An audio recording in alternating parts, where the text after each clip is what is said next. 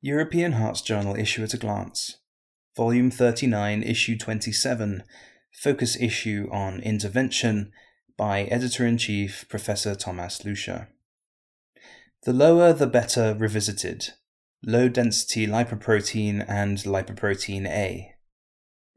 The cholesterol hypothesis is one of the most successful concepts in medicine that radically changed care and outcome in cardiac patients. In spite of all the evidence, however, there is still some skepticism from media, patients, and physicians alike to broadly use statins, particularly at high dosages. Whether the fear of side effects from such interventions are justified is addressed in a current opinion entitled Adverse Effects of Statin Therapy Perception versus the Evidence Focus on Glucose Homeostasis cognitive, renal, and hepatic function, hemorrhagic stroke, and cataract by Francois Mach and colleagues from the European Atherosclerosis Society Consensus Panel. They evaluated in a literature search covering the years 2000 to 2017 possible side effects of long term statins on glucose homeostasis, cognitive, renal, and hepatic function, and risk for hemorrhagic stroke or cataract. In randomized trials and genetic studies, statins are associated with a modest increase in new onset diabetes of about 1 per 1,000 patient years. This risk is higher in the metabolic syndrome or prediabetes. In contrast, statins do not adversely affect cognitive function even at very low levels of LDL-C, nor do they deteriorate renal function or cause cataract. Transient, clinically unimportant increases in liver enzymes occur in 0.5 to 2% on statins, while idiosyncratic liver injury is extremely rare. There is no increased risk of hemorrhagic stroke in individuals without cerebrovascular disease, while a small increase in risk cannot be excluded in those with prior stroke. Thus, Long term statin treatment is remarkably safe with a low risk of clinically relevant adverse effects in the presence of impressive cardiovascular benefits of these drugs. The lower the better is as valid as never before since the discovery of proprotein convertase subtilisin slash kexin type 9 or PCSK9 mutations and the introduction of therapeutic antibodies against the protein. A first current opinion article entitled Reduction of LDL Cholesterol and Cardiovascular Events with PCSK9 Inhibitors and Statins an analysis of Fourier, Spire, and the Cholesterol Treatment Trialists collaboration, authored by A. L. Catapano and colleagues from the University of Milan in Italy, addresses the effectiveness of these novel lipid lowering drugs. Several large clinical trials, also just recently the so far unpublished Odyssey trial, have demonstrated that a further reduction of low density lipoprotein cholesterol, or LDL-C, levels obtained with PCSK9 inhibitors also prevent cardiovascular events. The author's analysis suggests that a relative reduction of cardiovascular risk in the 25 to 30% range is what can be achieved. LDL-C plays a causal role in atherogenesis and is a key target for its prevention. In a second current opinion entitled highest risk, highest benefit strategy, a pragmatic, cost effective approach to targeting use of PCSK9 inhibitor therapies, Lieven Annemans and colleagues from Ghent University in Belgium remind us that not all patients achieve recommended LDL-C goals with statins alone. The use of PCSK9 inhibitors such as evolocumab and alirocumab on top of statins allow for that and for a further reduction of major cardiovascular events, as demonstrated in Fourier and recently in Odyssey. However, the uptake of PCSK9 inhibitors has been low, mainly due to their costs. The authors thus propose a highest risk, highest benefit approach to PCSK9 inhibitor use to optimize not only cost effectiveness on an individual basis, but also for society. Highest risk categories are polyvascular disease, atherosclerosis with comorbidities such as chronic kidney disease or diabetes with end organ damage, or familial hypercholesterolemia with a cardiovascular event. Since the relative risk reduction is proportionate to the absolute decrease in LDLC, highest benefit should be achieved in patients with the highest starting LDLC.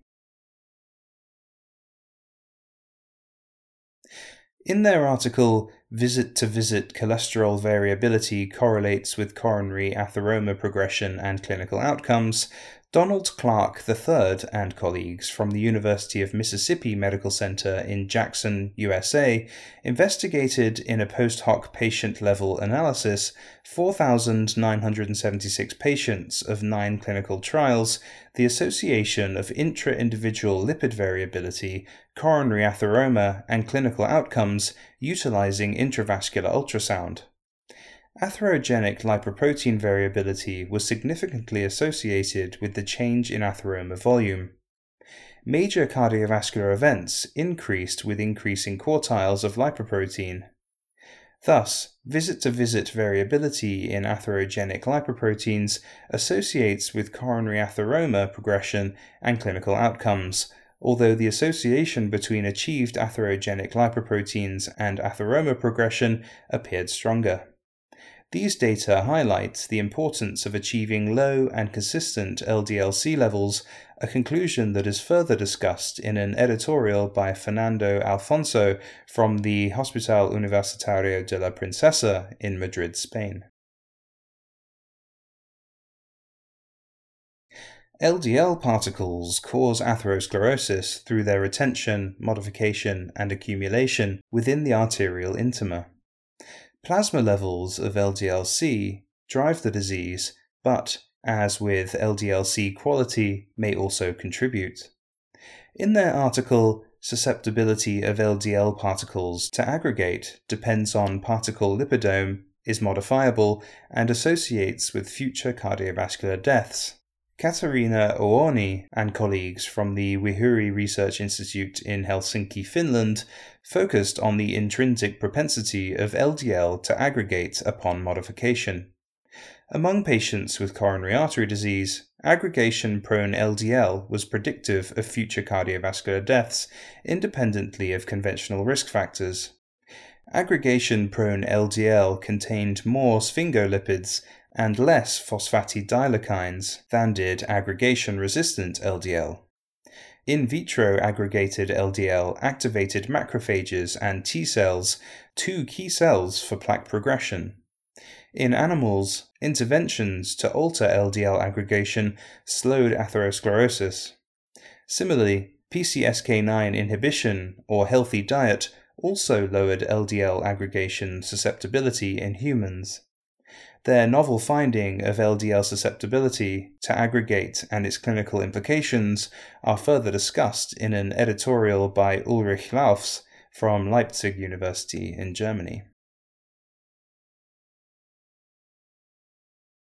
Lipoprotein A, an LDL particle covalently bound to apolipoprotein A, is a heritable risk factor. In their article controlled study of the effect of proprotein convertase subtilisin kexin type 9 inhibition with evolocumab on lipoprotein A particle kinetics, Gerald F. Watts and colleagues from the University of Western Australia in Perth, Australia, investigated the kinetics and mechanism whereby evolocumab lowers lipoprotein A in 63 healthy men.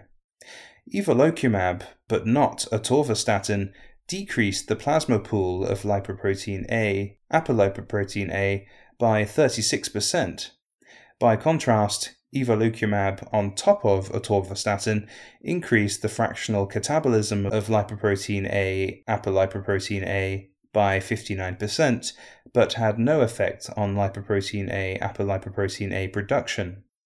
Thus, Evolocumab monotherapy lowered the plasma lipoprotein A pool by decreasing lipoprotein A production, while in combination with atorvastatin, it lowered plasma lipoprotein A by accelerating its catabolism, possibly due to an increased clearance of lipoprotein A by upregulated LDL receptors.